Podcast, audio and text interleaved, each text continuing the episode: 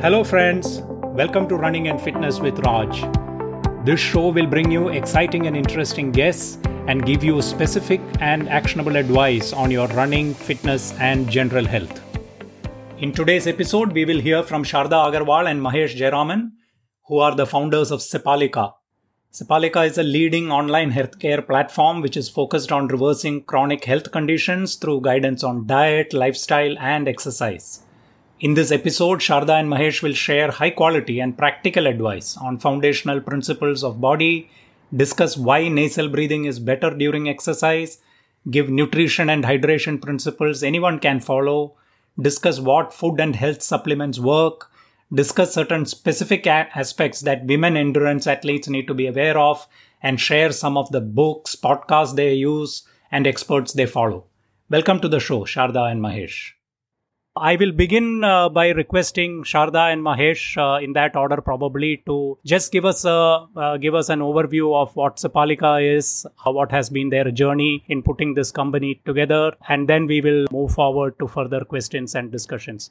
Over to you, Sharda. Thanks, Raj, for having us over. Sepalika is, as you said, um, an online clinic which helps people reverse chronic health conditions because that is the philosophy that Mahesh and I believe in. That all chronic uh, conditions, or almost all of them, are caused by um, lifestyle uh, disorder or lifestyle issues, and therefore a correction or a reversal can only come when you try and change that lifestyle. And when you try and use medication, it's like trying to just fix symptoms uh, temporarily, but you're not addressing root cause. So Sepalika believes in this philosophy of functional medicine, which is um, a system of healing uh, that is now uh, being popularized in the West, where there are, these are traditional MD doctors from the fields of allopathy who believe that the way to address any health issue is to go to the root cause. And once they do a root cause analysis, the solution is always first in the area of lifestyle, which is nutrition, which is changing your, let's say, your sleep and stress uh, patterns, uh, which is to fix certain nutrients that the body may be deficient in. So the role for allopathy is almost like an emergency medicine. So that's the philosophy that we believe in as well, and which is what we use at Sepalika. Uh, our large focus has been uh, in the area of women's health, but another emerging uh, space for us has been diabetes um, and weight loss for people who have uh, not just weight as an issue, but also have medical conditions like high cholesterol, uh, blood pressure issues, fatty liver, uh, thyroid problems.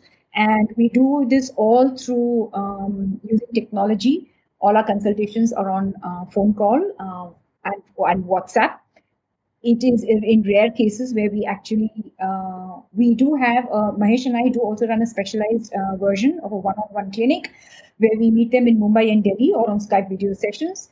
But um, we use technology and it's completely online, and we've seen fantastic results at Sepalika, and it gives us great joy when we actually see people get off medication and reverse their conditions um, using the philosophy that I just outlined. Great, Mahesh. Uh, how did you both come together?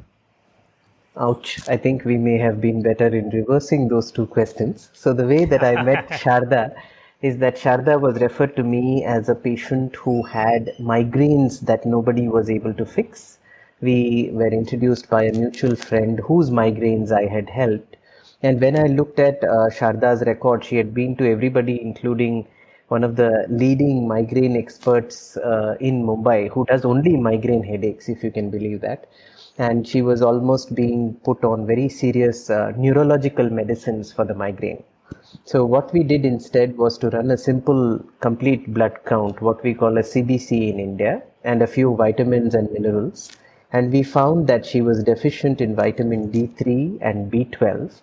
And my thing to her was that, you know, once we fix this, we'll see if the headache still remains because the D3 was really low and nobody had told her that a low vitamin D3 could lead to this kind of symptom, even though she had been to a bevy of doctors and came with a rather fat medical history file when she came. So once we were able to work with her to get her off that, and we used some acupressure, of course, I must give credit where it's due. So with those two things, Sharda recovered, and then she said, uh, nobody ever told me this.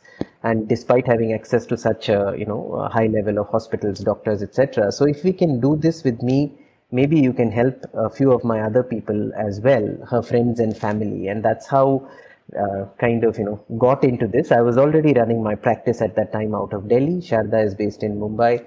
So then i began seeing um, helping her immediate friends and family. And then when all of them began seeing results, that's when Sharda said, you know, I don't think this should just stay within friends and family. Is there a way we can take it to the larger world? And that is how Sepalika was born. So just an interesting aside for your uh, listeners. Sepalika is the Sinhalese name for the Parijat flower. So, um, you know, in an era when everybody worries about appearance more than their health, we decided to pick something that was a combination and the best of both worlds so the Parijat flower or the night jasmine flower looks beautiful, smells fragrant, but its real strength is that it has uh, antibacterial, antiviral, anti-helminthic properties. So um, that is the reason we chose the name. Parijat.com was already taken, so we decided, okay, we'll go a little souther, you know, down south and take Sepalika, which is a three, uh, you know, syllabled word that is easy to remember, and that's how Sepalika was born. Okay, Oh, that's that. Thanks, thanks for that background, uh, Mahesh. Maybe I'll start with you, uh, Sharda. So, a lot of the listeners of this podcast are, you know, running, uh, running enthusiasts and fitness enthusiasts, and uh, you know, Sepalika does a very holistic approach. So, can you start with uh, telling us about some of the foundational aspects of body, which everybody, including runners and fitness enthusiasts, need to be aware of? And also uh, later maybe you can also touch upon some of the common mistakes or misconceptions even that people may have. Right. So for when you're a runner or a fitness health enthusiast one of the things that i notice with all the people that i've spoken to is there's always a focus on intake of protein. Because for them protein equals muscle building. Um, so that's the big nutritional or dietary philosophy they follow and the second one they look at is reducing the level of fat intake in their body. Those are the largely the two pieces um, of nutritional advice that uh, I find runners and fitness enthusiasts follow. Interestingly, I thought I must mention that my daughter used to be a competitive uh, swimmer. So she swam at a national level in India. And I remember even at that time when I met with her uh, nutritionist, uh, this was many, many years ago when I didn't know much about nutrition. Um, she advised me to put uh, her on low fat paneer because paneer uh, was a great source of protein, but we didn't want the fat. Uh, and, and, to all, I think in, in most of our dietary advice, it was about increasing protein and reducing fat, which is what I, I find even today a lot of uh, fitness folks uh, look through. And I realized that that is where you know people are making a mistake because let's come to foundation. See, at the end of the day, there are what is these are I follow three or four foundation principles for any runner, any fitness person, or in fact any client who comes to a Sepalika. First is one is diet, which we all know about. But what we must remember is it's not just about the food that we eat, but it's about the body, the ability of the body to digest and assimilate that food. Because if the latter two are not happening, the, the, the nicest and the fanciest of meals are not, or the best of whey protein that you may be taking is not going to be of much use to you. So, to me, getting your digestion, not diet, but digestion correct is a big, big concern. And I find that a lot of people come to us with compromised digestion. And how do I find that out? We don't do fancy tests. We, you know, we have, um, and I've qualified in um, functional nutrition. So we have certain clinical symptoms or questions that we ask the client, and at the end of which I know whether you have an issue with your stomach acid or is it an issue with the digestive enzymes. So getting your digestion right to me is very very critical. So that's found, one foundational aspect I look at. The second thing that I look at is something called uh, blood sugar regulation in the body.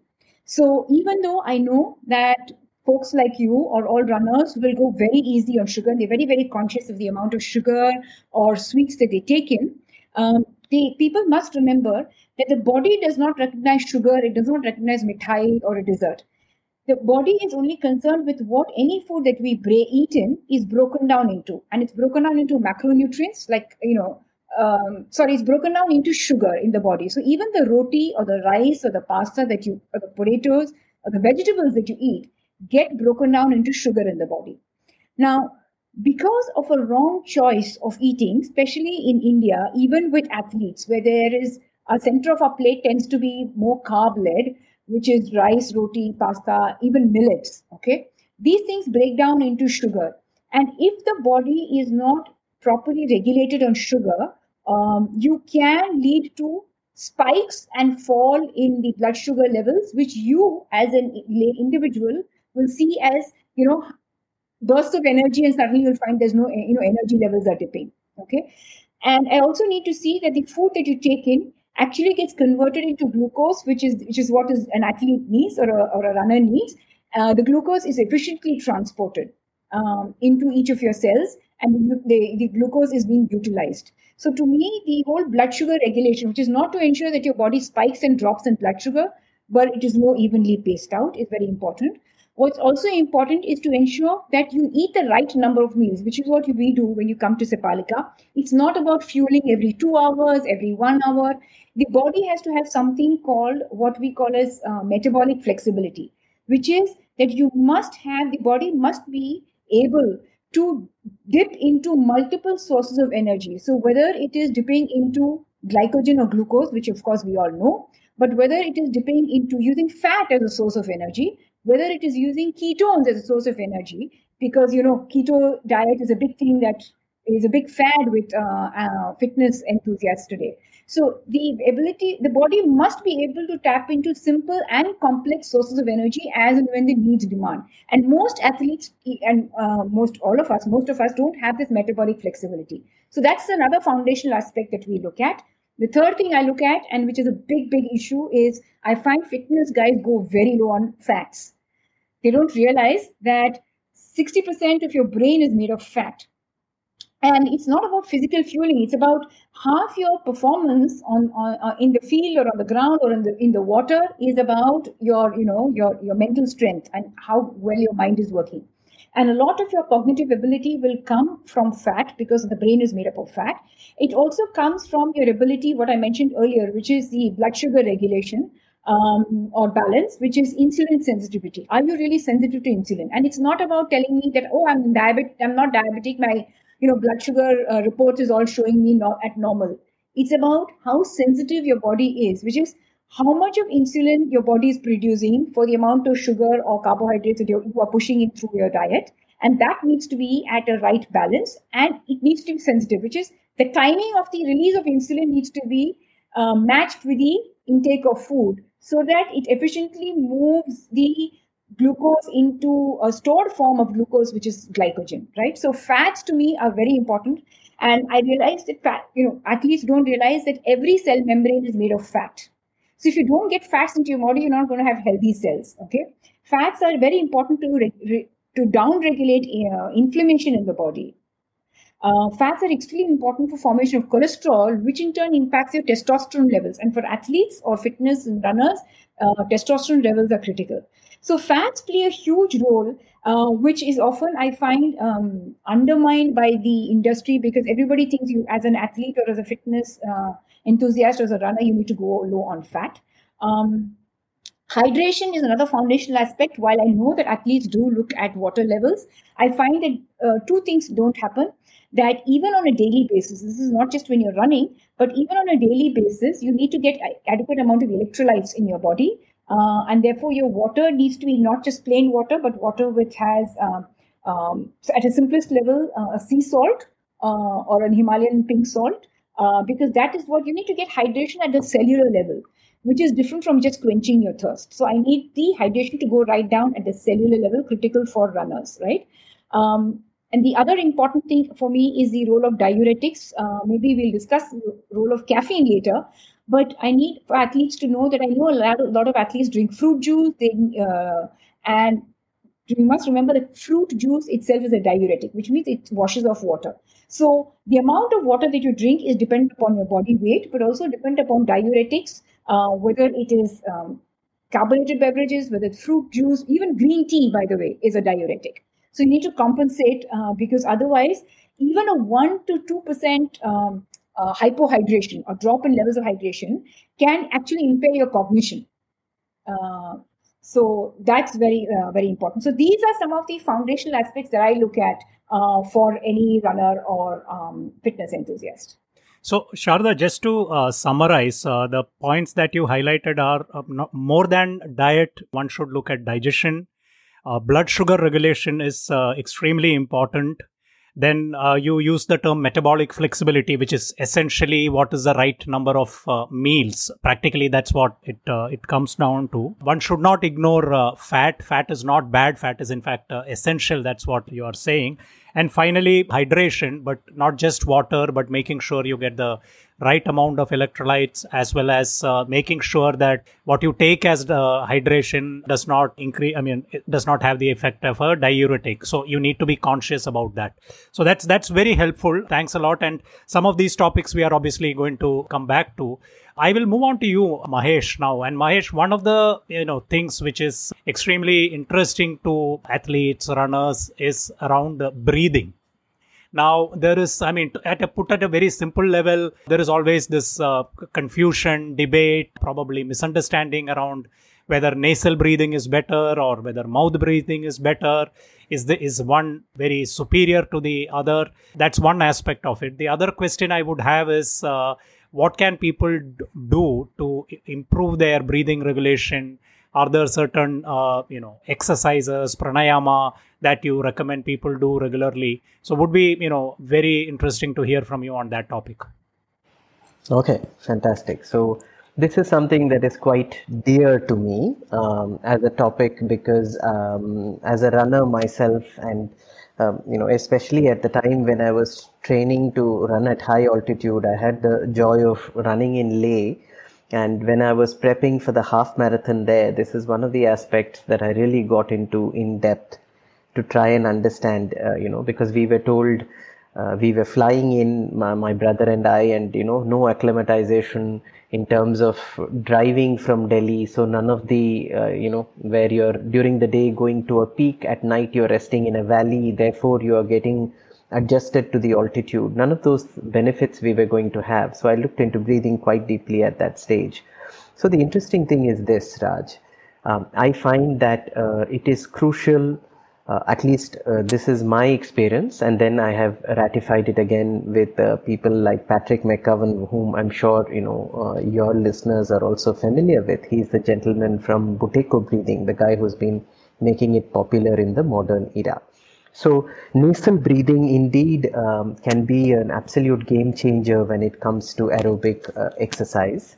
That is because the nose has natural methods of improving uh, the oxygen delivery to the blood and then thereby to the actual muscles and tissues that are working that the mouth lacks.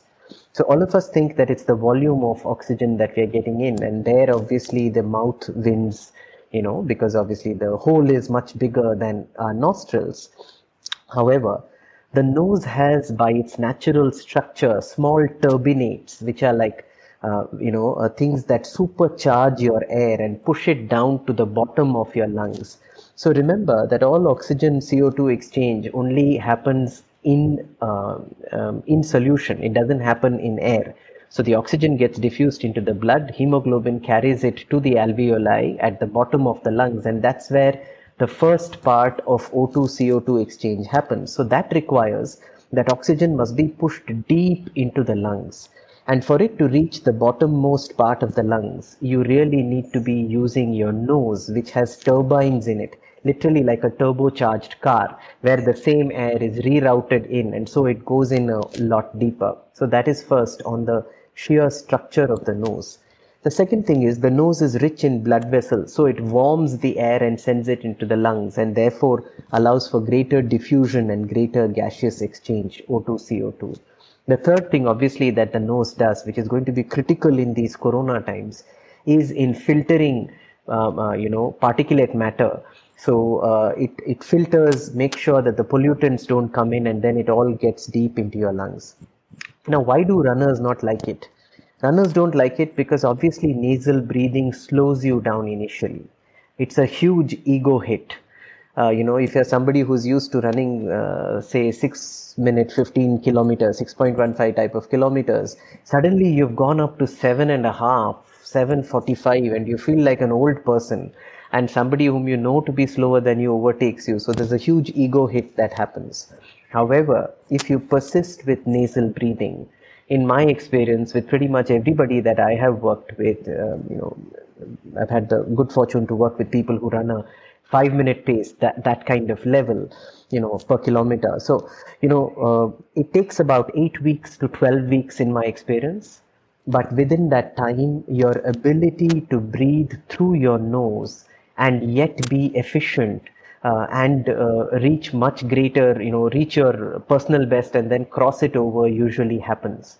Mouth breathing is inefficient for many reasons. I'll just state two of them that are easy to register. Number one, mouth breathing leads to loss of a lot of oxygen that hasn't been absorbed because it goes in and the, obviously the same hole is what stuff comes out of so you don't it's not pushed in deep enough so you lose a lot of tidal oxygen in the process number one Number two, the CO2 washout is huge, and I'm sure a lot of your listeners are enthusiasts who might have heard about the importance of carbon dioxide for breathing. We all think oxygen is the number one thing, but CO2 is what opens up the capillaries, dilates them, and allows for oxygen to go in. So many a times when I have patients of mine who are asthmatic, the exercise that I teach them is to actually pinch their nose and hold their breath it sounds completely counterintuitive to hyperventilating, which is what they do. But if you make them hold their breath, then the CO2 builds up in the system, allowing for the capillaries to open up and the oxygen to actually penetrate a lot deeper. Also, mouth breathing is usually shallow breathing. It stops at the site of your chest and your shoulders, whereas uh, nasal breathing is often diaphragmatic, therefore, it goes far deeper into your system and nature has beautifully built us with all of our sympathetic nerves in the upper half of our body so whenever you're escaping a tiger it's these it's shallow breathing and these nerves that get stimulated so you're in a fight or flight state when you're breathing through your mouth whereas when you're breathing through your nose it sends a rest and digest signal because most of the parasympathetic nerves are at the bottom of the diaphragm. So when they get pulled your brain enters a state where it thinks that it's calm and relaxed and obviously your runs are going to get better and better. So one last thing to share if anybody wants to get the runner's high consistently and this is i accidentally discovered it running in jahanpanah forest in delhi and it was the greatest discovery of my you know running life at least it is possible to get into a runner's high by consistently keeping yourself at under 70% or so of your VO2 max. Never get to the VO2 max. Instead, if you keep nose breathing and if you keep training to improve your CO2 tolerance, you will reach a stage where suddenly your hands and feet begin moving automatically and you feel like you could run at that pace forever and you're blissed out. So the runner's high or bliss that a lot of people think come from endorphins from overstretching yourself I have found it doesn't come from that. Again, book to recommend to your viewers would be, uh, listeners would be Mind Body Sport by Dr. John Douillard. And Dr. John Douillard is an Ayurvedic doctor out of the US uh, who was doing this far before. I think by the time McGovern was dropping out of school, uh, Dr. Uh, Douillard was already doing his research on nasal breathing. And his book, Mind Body Sport, is one of the first things that uh, you know I laid my hands on where he proved beyond a doubt that nasal breathing leads to a state of you know uh, euphoria as you run so literally i tell a lot of my uh, running trainees that you know it's like nishkama karma. It is at that point where o2 co2 don't seem to be leaving your nostrils and yet you are in the midst of deep activity. So deep activity with no involvement is equal to breath that doesn't leave your nose and you can run forever with the runner's high uh, I want to share actually my personal experience. You know, I have been a mouth breather for uh, forever, and uh, recently I did uh, come across an interview with pa- uh, Patrick McKeown, and for the last three odd months, I've been practicing hundred percent nasal breathing. I'm not running, you know, sp- I'm not doing any speed work right now, so all my running are easy runnings, aerobic running. And uh, i find a big difference. And one point which i also notice especially in place like mumbai is that uh, the the thirst that i have normally and this is another point which patrick had highlighted which is that your water loss is also much lower if you stick to nasal if you stick to uh, nasal breathing. So, yes, so, you know, whoever is listening to, I think it's something which is worth giving it a try, especially for your easy runs when really your pace doesn't matter and you're, you know, you're just trying to be doing the exercise in a low heart rate purely aerobic zone 1 zone 2 i think it's it's something which you know i can continue and even at higher speeds over a period of time develop the co2 tolerance as you said and improve. So thank you very much for that. Uh, Sharda, we are going to come back to you now. In terms of, you know, we obviously, you know, spoke a bit about uh, nutrition in the foundational aspects. One of the things that a lot of people actually struggle is, you know, there are so many methods, so many ideas out there. People don't even know where to start often. So can you just help us with uh, some of the basic things that anybody can do and uh, principles that they can follow and the related question is you know diets like uh, you know keto or intermittent fasting i mean you know you can name it as many as you want. Do they really help or do they help in some circumstances? Say for example i have heard a lot of ultra runners like keto diet but it need not necessarily work for shorter distance runners who need more uh, glycogen, more uh, glucose and sugar, while ultra runners probably don't need that much. So it would be very interesting to hear from you on some of the actionable advice you can give on the nutrition side. So my basic advice, whether you are an advanced athlete or a you know someone who's advanced on the fitness um, scale or someone who's just starting off, would be to first get your macronutrient balance right if you remember earlier, I did mention that one of the biggest mistakes that I find people do in India, even uh, with athletes, is they go very low on protein and on carbohydrates. Uh, sorry, protein and fats. Uh, we tend to be more carbohydrate driven. And my uh, ask would be to ask you to increase the levels of protein and fat in your body. What would be the combination? Um, would be ideally, let's say, now First, I must say, uh, qualify this by saying that I believe in this concept called bio individuality. What do I mean by that? That each of our intake of food will depend upon the lifestyle that we currently lead, the life stage that we are at. When I say life stage, it means uh, not just uh, your age, but it's also you know whether you're somebody who is um, let's say homebound in terms of activity, or somebody who does a lot of out. You know, your life is involves a lot of outdoors, so that's life stage the or whether you for example you're a mother who's looking after um, you know, children and you're an athlete versus a woman who's much older and, and is an athlete. So that's um, that's also forms a part of your bio individuality it also you know a lot of your genetics will also determine uh, how, how much of you know, what kind of nutrition you need and how you're able whether you're capable of just digesting them or not so based on that concept of bioindividuality, I'd say get your macronutrient proportion right. So I would say normally at least 30% of your diet should come from fats, uh, another about 30% or 35% from uh, protein, uh, and about 40% uh, from uh, carbohydrates. What in India we tend to do is that carbohydrate component tends to be even for athletes or even for people who are very very aware of what they're eating instead of 40 45% it tends to be as high as 70 or 80% and that's the mistake that we make because that level of carbohydrates remember all carbs break down into sugar in the body. If you're taking carb, um, good carbohydrates like vegetable and fruit that's great but most of us bulk of our carbohydrate intake comes in the form of a rice or a roti. And those break down into simple sugars which go and give you this blood sugar dysregulation and insulin resistance which is what i don't want right? So get the up your levels of protein and fat is what I would ask as a number one thing to do. Number two is I would ask everybody to hydrate well, which means what we call it Sepalika as drink nutrient dense water, which is to every um, liter or a water bottle that you have, you need to add half a teaspoon of uh, either sea salt or uh, pink salt, not iodized salt, not the white salt. Okay, because this is what will get a lot of the minerals into your body. So that's the second thing that, uh, from a dietary perspective. Third is um, if you take your plate. I, I, now remember I'm not talking about race day or pre-race day. Those are separate. That's a separate piece of advice. But on an, uh, in general, if you take your plate, ideally half your plate should be vegetables. Uh, one quarter is protein and one quarter is carbohydrate. In for athletes, probably the amount of protein will increase. Okay. Um, when I say um, one quarter is carbohydrates. I mean, those are that's what I'm referring to as rice or roti.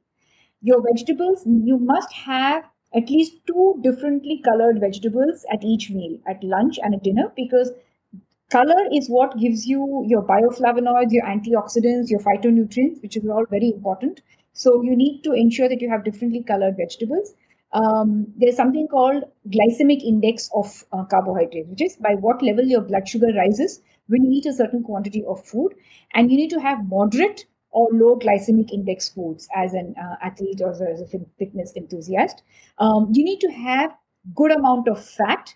I said, if you remember, I said 30% of diet should come from fat. And when I say fat, I need you to have a range of fats, which means what? You need to have saturated fats, which are largely dairy, you know, let's say butter, cheese, um, full fat milk. Please don't have this low fat milk. Please don't have toned milk or pasteurized milk. It's full fat milk, butter, cheese, dairy. You need to have coconut oil, which is again saturated fat, but you also need to have um, you know other kinds of fat, which is um, fats like olive oil or avocados, and you need to have polyunsaturated fat, which is um, your your fish, your flax seeds, chia seeds, so nuts and seeds. Um, there is a very good fat for, that's needed for the body called EFAs or essential fatty acids EFAs are something that the body cannot make. They only come from your diet. And therefore, you need the EFAs, which is in the form of fish um, or in the form of uh, flax seeds. But I would insist that, you know, you need a wide range of fats. Oils that the that your food is cooked in at home should be only cold pressed oils and not refined oils. Refined oils are carcinogenic. Uh, refined oils are endocrine uh, disruptors, which is not what we want a runner or an athlete to have. So broadly, uh, and then of course protein. Uh, I think this is something that all uh, runners are aware of. So I'm not going to lay so much emphasis on that. Uh, and I also don't want you to get caught in this what kind of protein, etc., etc. Obviously, animal proteins are better in the sense that they have a complete amino acid profile compared to plant protein. But if you're a vegetarian or if you're a vegan, it doesn't mean that you don't you can't get the complete amino acid profile. The only thing that you need to be careful of as a vegetarian is to have a very a varied source of plant proteins. Whereas as a meat eater, as a non-vegetarian, you can get away by just eating chicken and fish and ensuring that your protein is done. In a, as a vegetarian, you need to get a variety. Um, in uh, and even as a vegan, uh, while I know that you will have, you won't have access to whey, there are enough um, rice and pea protein powders that are available today that you can use. My advice is you, I, I don't promote a particular brand. I would ask that you, you can go on to an online store and buy them. What I would ask you to look for are they need to be organic. They need, you always need to look at the back of the pack. If there are way too many ingredients, if there are ingredients whose name you can't pronounce or don't understand, don't buy them. So, so minimum number of ingredients, which means it also tells you that the manufacturer is processing them, you know, at far lower level, and you need them in as whole a form as possible. For regular clients, I would have said just depend upon food, but for athletes, I understand that the level of protein requirements are much higher. So yes, I would advocate you taking um, pea protein, um, rice protein. On whey, my advice, and I know every almost every athlete makes this mistake. On the back of the pack, almost all whey supplements have an artificial sweetener in them. The artificial sweetener comes in the name of acesulfame or aspartame, and those are carcinogenic. Please avoid buying whey protein which has artificial sweeteners. Today, we are so lucky there are enough and more fabulous products that are available which don't have these try if you can get and if you're you know i know affordability can be an issue but my advice is to get grass fed organic whey protein okay? Sorry um, uh, Sharda, other... you mentioned about an artificial sweetener uh, artificial sweetener. What uh, can you repeat that? Uh, sorry i didn't get that. So usually artificial sweeteners so obviously these sweeteners are added to make it more palatable because most of us don't want something that tastes terrible which is why i will warn your listeners that anybody having a pea protein or a rice protein is going to complain because it is not as sweet as whey because whey has lactose, which is not it's from milk, right? So it's naturally sweet. But manufacturers add these artificial sweeteners. Why? For two reasons. One, they want to ensure that you get the taste. But two, they know that weight guys are also people who don't want the calories, right? So they're not adding sugar. Instead, they add an artificial sweetener which has zero calories. However, there's a huge downside to artificial sweeteners, um, which is that they're carcinogenic. Um, they have a lot of harmful side effects. Uh, so I would advise you to stay away from these artificial sweeteners. The two most commonly used artificial sweeteners are aspartame, number one, and acesulfame, that's number two.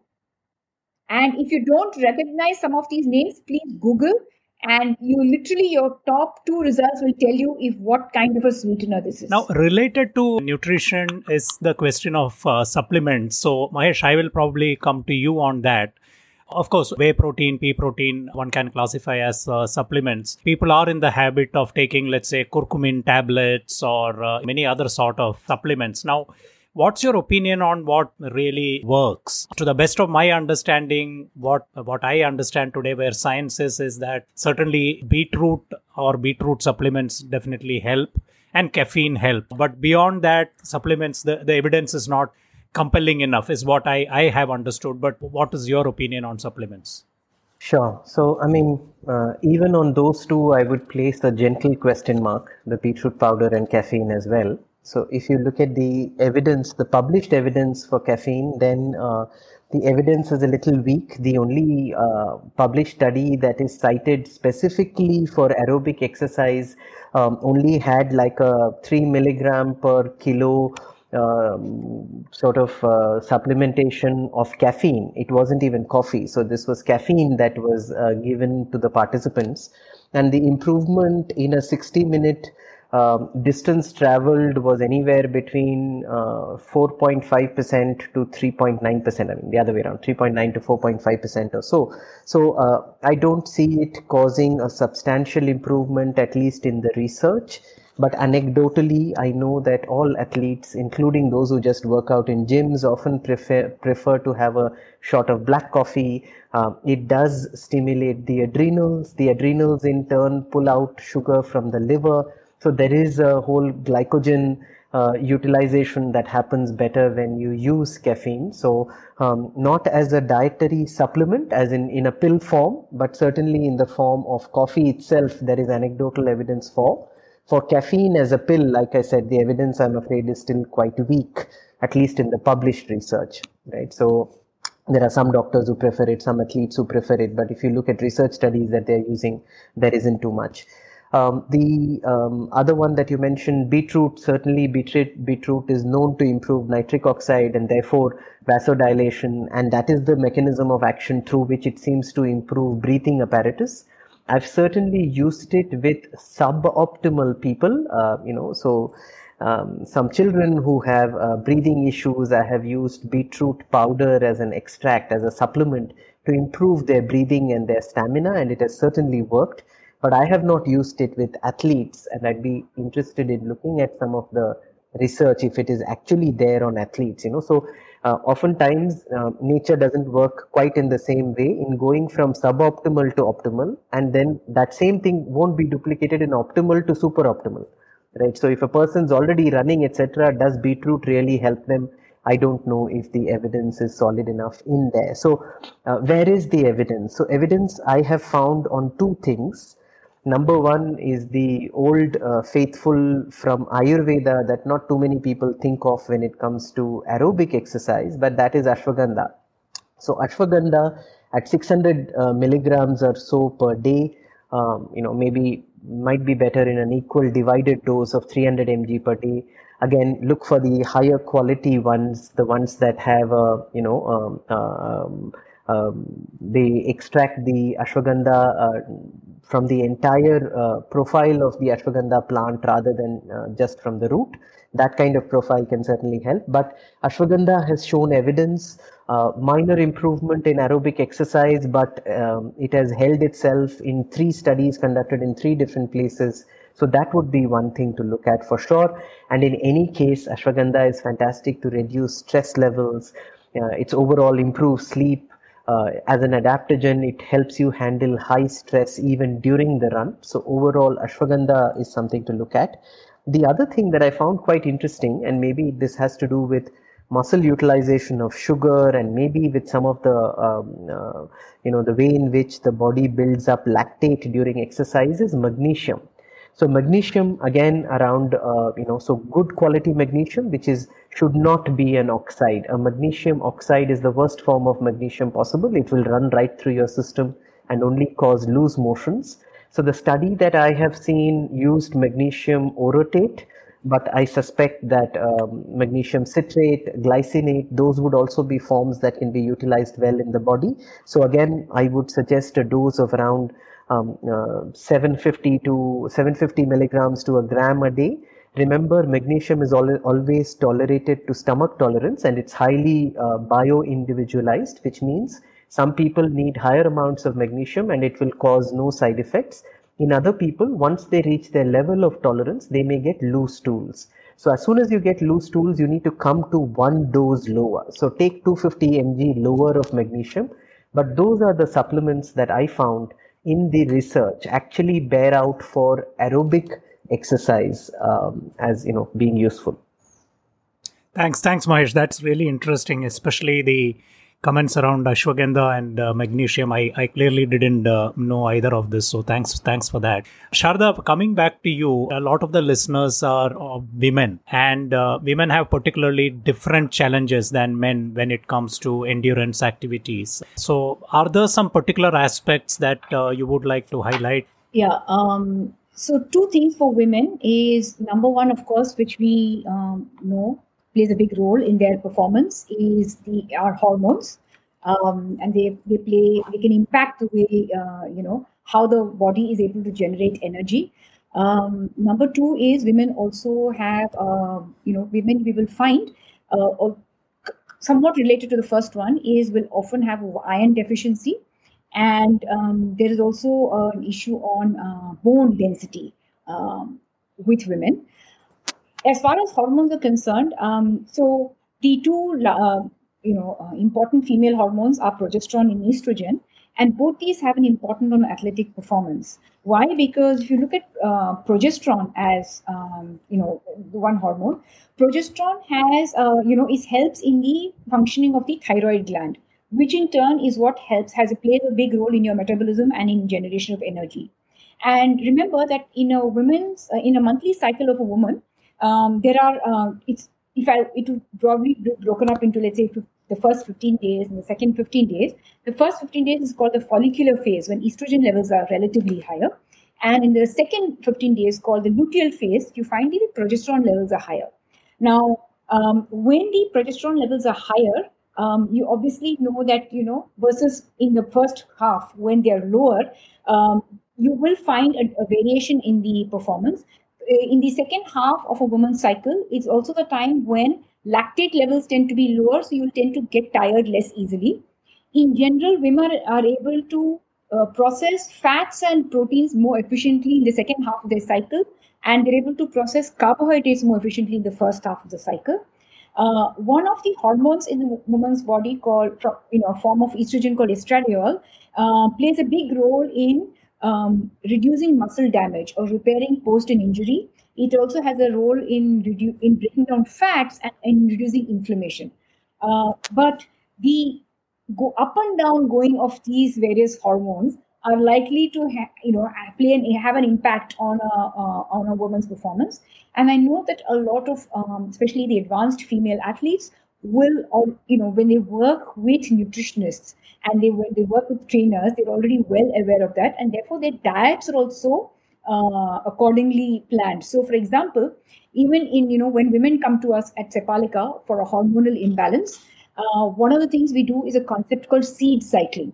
So the same seeds that I spoke about a little earlier, you know, flax seeds, sunflower seeds, melon seeds, which are a great source of protein and fat, can also help to balance some of these hormones. So we will see cycle depending on which phase of uh, um, of your you know monthly cycle you are in, and that can help balance the hormones so that it doesn't have such a big impact on your uh, athletic performance.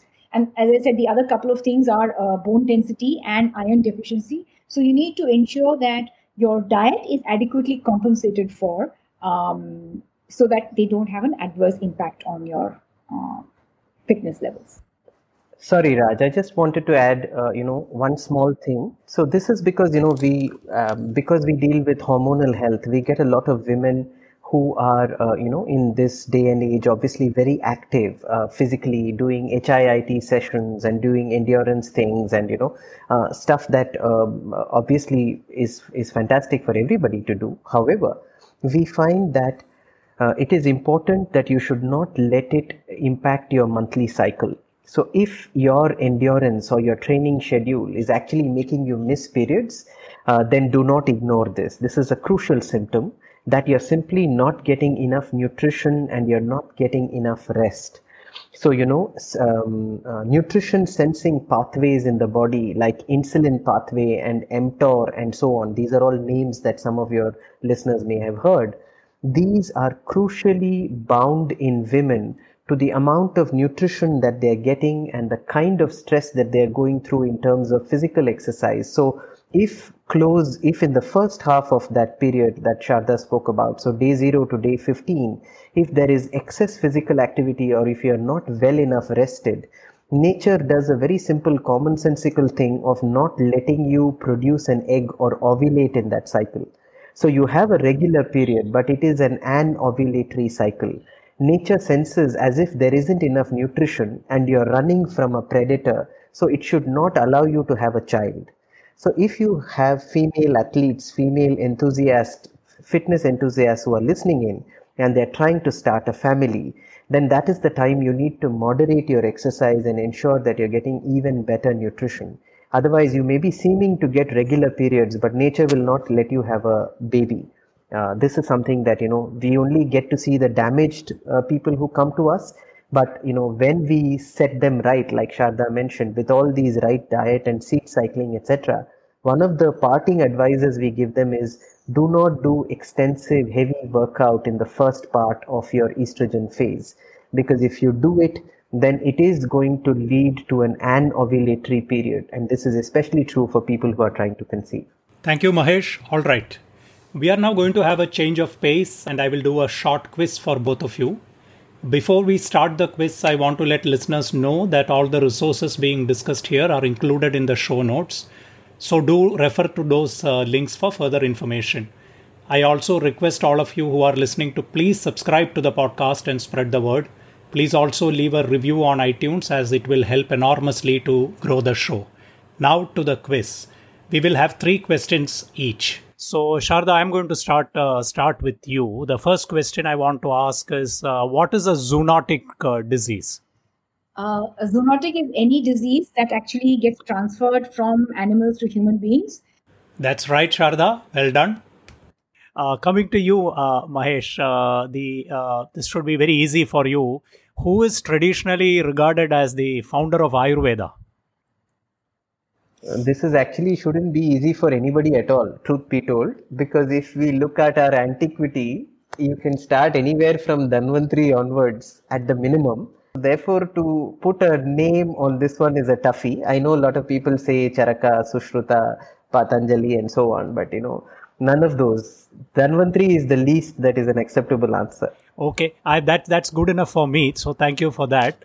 Uh, back to you, Sharda. So, next question is uh, again should be quite easy for you. Uh, what date is the World Diabetes Day celebrated every year? Considering it's a disease focus of Sepalika, I know that one very well. It's 14th November. Thanks, thanks for that, uh, uh, uh, Mahesh. question for you: See, when you have a sports injury, people are always, you know, often advised RICE, R-I-C-E. what's the expansion of RICE? Uh, rest, um, ice, compression, elevation. Oh, lovely. Thank you so much for that. Couple of questions more, then we will wind up this quiz segment. Uh, Sharda, Peter Safar and James Elam are uh, widely credited with uh, inventing a first aid technique, which is very, uh, uh, you know, very, very widely used around the world. What technique are we talking about? Good Lord, I have no idea of this one. Uh, Mahesh, you want to take a crack at that? Is it CPR? I'm not sure though. Perfect. It is CPR. Although Peter Safar at least says that he doesn't want the credit for that because the some of the methods uh, predated uh, both of them. And the last question, again back to you, Mahesh. It's related to food. Uh, there is something called the Scoville scale. S C O V I L L E, Scoville scale, which is used to measure something in food. What is it used to measure? If memory serves, it is the fieriness of chilies. So our bhut jolokia is way up there, right? So from yes, you are absolutely right. So thank you, thank you, yeah, thank you so much for that. Okay, now a uh, couple of uh, things I wanted to ask you is uh, in terms of uh, the materials that you uh, you use, whether it is a blog or a website or podcasts or YouTube channels, books. Uh, uh, can each of you give some recommendations for our uh, listeners? Uh, any of these, I mean, any materials that you use? Yeah. I personally use, follow Dr. Mark Hyman, both his podcasts as well as a lot of the videos that he puts out every day. Um, he's a, you know, probably the biggest champion of functional medicine, which is the philosophy that we follow at Sepalika. And I find that he's very, very um, uh, rooted uh, in what he recommends. Um, uh, the other person I actually look at is a guy called Mark Sisson, who is um, the father of the paleo, uh, modern paleo diet. He's written a book called The Paleo Blueprint. And in fact, both Dr. Hyman and Mark Sisson are both guys who probably in, in their mid 60s and they both have fitness levels in probably when they're like in the, they, they, they're in the mid 30s and dr mark hyman actually went through a very very uh, almost life threatening illness. Um, he is uh, he consults at the cleveland clinic in ohio. Um, he went through a life threatening illness and he actually used the principles of diet nutrition and lifestyle to heal, heal himself back to an incredible level of fitness that he is there today. So, from a medicine or from a nutrition perspective, these are the guys that I look at. I also follow a lot of what Rujuta Diwekar does in India because I find that you know she's very Indian, very rooted, and she depends a lot on traditional um, foods. And I find that there is so much wisdom sitting there that it's great to follow her. Um, I, for or all your listeners, if they are um, looking for some spiritual uh, space, and my personal inspiration come from two people. One is Eckhart Tolle, and the other one is the uh, Buddhist monk uh, Thich Nhat Hanh. Thank you, thank you, Sharda. Mahesh, what about you? Okay, so my first uh, resource, certainly for your community, would be Dr. John Douillard. Uh, so that is uh, D U I L L A R D and Dr. John Douillard is an Ayurvedic doctor based in the United States. And he is, like I mentioned earlier, the author of Mind Body Sport, which is one of the seminal works on nasal breathing and its impact on performance and everything. Funnily enough, he's my go to guru for spirituality as well, because the breath is the cusp of the body and the mind. And if you are in control of the breath, you're in control of everything. Uh, so Dr. John Douillard for sure, then Dr. Peter Attia, and it's called the Attia Drive. Uh, that's a resource to be considered for sure. Um, and um, Dave Asprey also, I think, for just his audacity in asking questions that really help uh, to to you know sift the grain from the chaff. There are many times he's wrong, but the bulletproof uh, podcast is something that uh, goes boldly where few people go. So those would be some of my resources. Thank you so much. Uh, and if uh, the listeners want to reach out to you uh, for any professional help uh, what's the best way to reach out? Like your website your social media handles? Can you just leave us with that as well as we wind up this discussion our website is um, www.sepalika.com. That's S E P A L I K A.com. Our social media handles on both Facebook and Instagram is Sepalika Health. And if you would like to reach out to us personally um, on our email, which is contact at sepalika.com. Okay. Uh, thank you so much, uh, Mahesh and Sharda. This was uh, really, really helpful. Uh, thank you so much for taking the time. Uh, I personally learned quite a lot, and uh, you have also given a lot of material to follow up and uh, develop, uh, you know, one's own understanding. So, uh, really, thank you, thank you very much, and wish you wish you all the best. Thank you, Raj. Thank you, thank you for having us, Raja.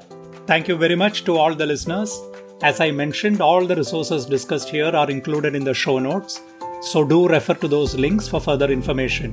You can reach out to me on my social media handles, which are Running and Fitness with Raj on both Instagram and Facebook. You can follow me on Twitter at Running Raj, and you can also email me on running and fitness with Raj at gmail.com. Please let me know if you have any questions or specific guests you would like to see on the show. I also request you all again to please subscribe to the podcast and spread the word. Please leave a rating and review on iTunes or whichever podcast platform you are using. This will enormously help in growing the show. We will continue to bring you exciting and interesting guests and give specific and actionable advice. Stay safe, stay healthy. Until the next show, goodbye.